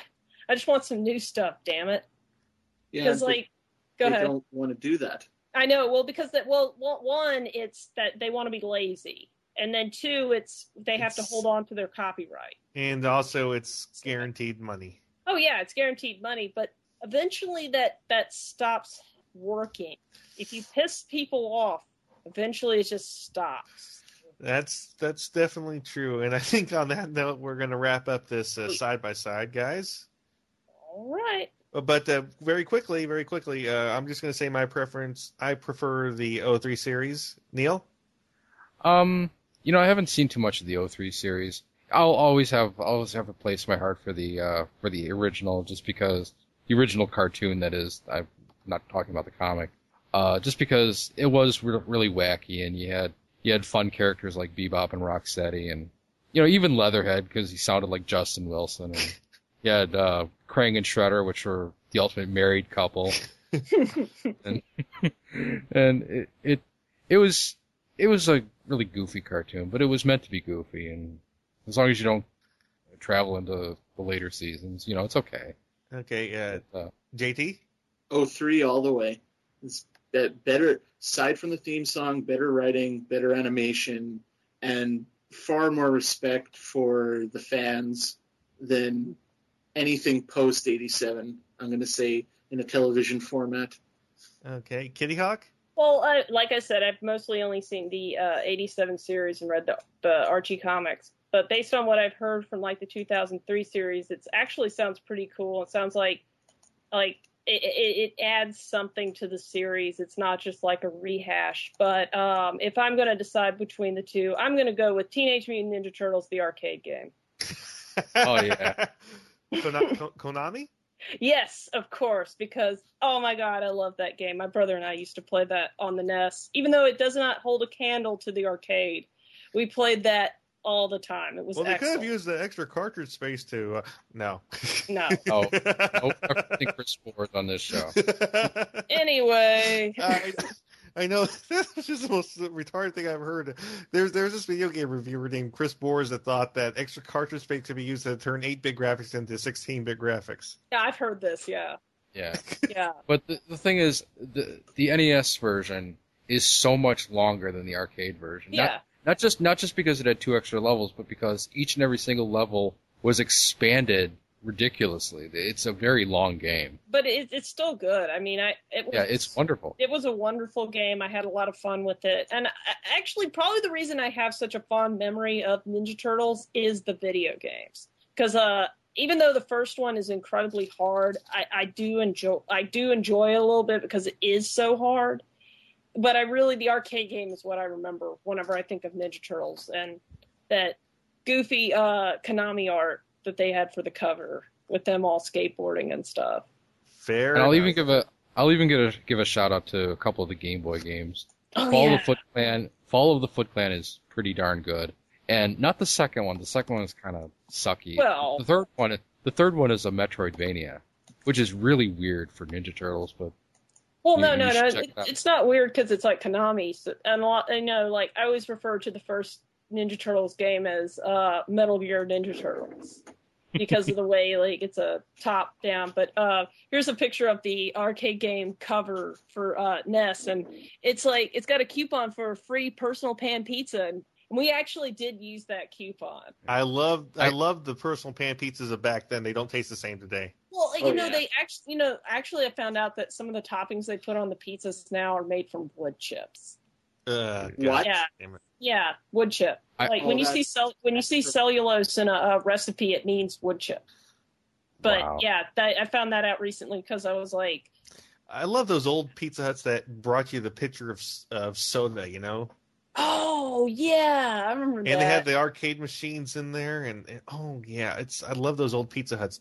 I really wish I hadn't heard that because I used to get I I get a stuffed crust Pizza Hut pizza every year for WrestleMania. Dude, dude, I don't even care. I'll still eat it even if it's got like it's like it's like Taco Bell. I know it's got I know it's got sand in it, but it's so good. It's so good. I, I I know not the I know not the majesty that is the Taco Bell. So. Oh, well, I mean, sick. they might they might actually have different ingredients for Canada as well too. It's it's like, meat like it's meat like product. Yeah, yeah. Ta- taco Taco Bell is uh is an is a sometimes food to paraphrase uh Cookie Monster because yeah that that shit's not that shit's not food that's shit's and, not and, and, and that that that ain't Cookie Monster. I'm sorry, it's not. Oh, no, and, uh, it unfortunately is Cookie Monster because we're at that point. oh, and uh, here is uh. And, uh, you know, to wrap this up, here's yeah. a li- uh, you know, he- we're going to link this, this guy's YouTube channel, but here's a video. There, there are so many mis- animation mistakes in the eighty-seven series. That guy has a YouTube channel that has like hundreds upon hundreds of them. But this clip I picked especially because this is one of the few times where the animators, like the animators, like were really focusing on really animating. The only thing animated well in the scene is April's ass. Well, yeah, because that's what's important. Just, just watch the scene and you'll see what I mean. And yeah, this guy, Neil, we're going to link this guy's YouTube channel on the post because he shows every single animation mistake this whole series has. I okay. see this. I'm I'm looking at these mistakes. Oh my God. Yeah. So there must be like hundreds of hours. Yeah. I might watch these later. Yeah. Yeah. He disabled comments because the first couple ones he had eighty-seven fans really pissed off at him saying, how dare you do this, do this. Uh, it's funny because it's it, it, there were lots of mistakes in it. As a My Little Pony fan, I accept that there are mistakes with the toys. And you accept the... it like a child with the flaws. Yeah. Well, well, when you're a child, you just think, well, that's just, you know, they're. Well, whatever. I feel like a parent accepts a child. Well, it's it's more like, you know, it's more like a little kid saying, I saw Daddy putting a bike t- together downstairs. I'm going to believe that was Santa Claus. Well, at least you didn't believe until you're twenty-five. Oh. Oh. But, uh, but like I said, uh, we're wrapping up. Uh, you know, the I, I do I do still still think you have to see the eighty-seven series, if not just for the uh, just for the five part miniseries, just to have that feel of of what a, you know, I can't believe it's not Sunbow is like. So, yeah. uh, so I am your host, Ben. G V's Mysterio. G T from Saskatoon. And Kitty Hawk of S G V Y dot com. Transgendered magical girls meet Norse gods. You'll love it. All right, and good night. Good night. There we go. So long. All right.